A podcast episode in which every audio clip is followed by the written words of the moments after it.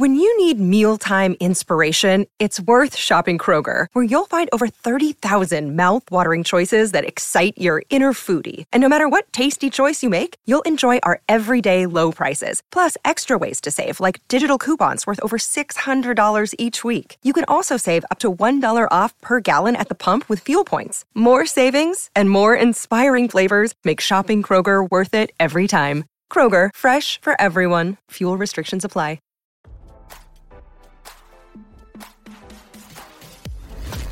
Why scroll your feed when you can get the latest celeb news with your eyes closed?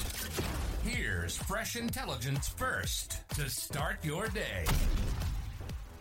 The sudden death of Elvis Presley's only child, Lisa Marie, has triggered a new war over the king's fortune, RadarOnline.com has learned. Tragic Lisa Marie, 54, died on January 12th, just 4 days after what would have been Elvis's 88th birthday, leaving her mother, Priscilla, caught in the middle of a looming battle over control of Elvis's legacy and their twin teenage grandchildren, Finley and Harper Lockwood, sources revealed. Following Lisa Marie's death, the twins, fathered by guitarist Michael Lockwood, now hold 2/3 of Lisa Marie's estate. The other third belongs to their 33-year-old half-sister, Riley Keough, from Lisa Marie's first marriage to musician Danny Keough. Lisa Marie sold off most of her interest in Elvis's estate years back. However, she still owned a chunk and had ownership in Graceland. In addition, she was the head of a trust set up by Elvis that had around $65 million, according to her ex-husband. Michael is looking to be named executor of his daughter's trust and finances to gain control of millions in cash, revealed the source. But Priscilla believes this is Presley money and she'll fight tooth and nail to keep his hands off it.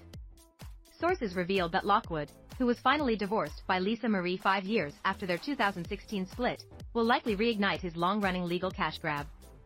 As RadarOnline.com first reported, last year, Presley agreed to pay Lockwood $6,000 a month in child support to avoid a messy public trial. Lockwood had demanded support, claiming Presley was flush with cash after years of being in financial turmoil.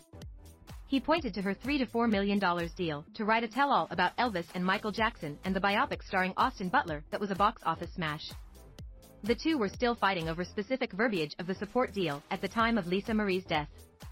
Before Lisa Marie's death, she had 60% custody to his 40%.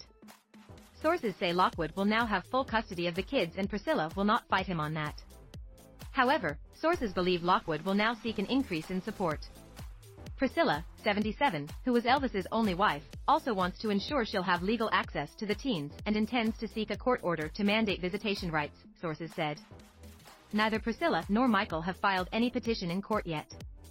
As RadarOnline.com first reported, Lisa Marie died with nearly $3 million owed to various creditors.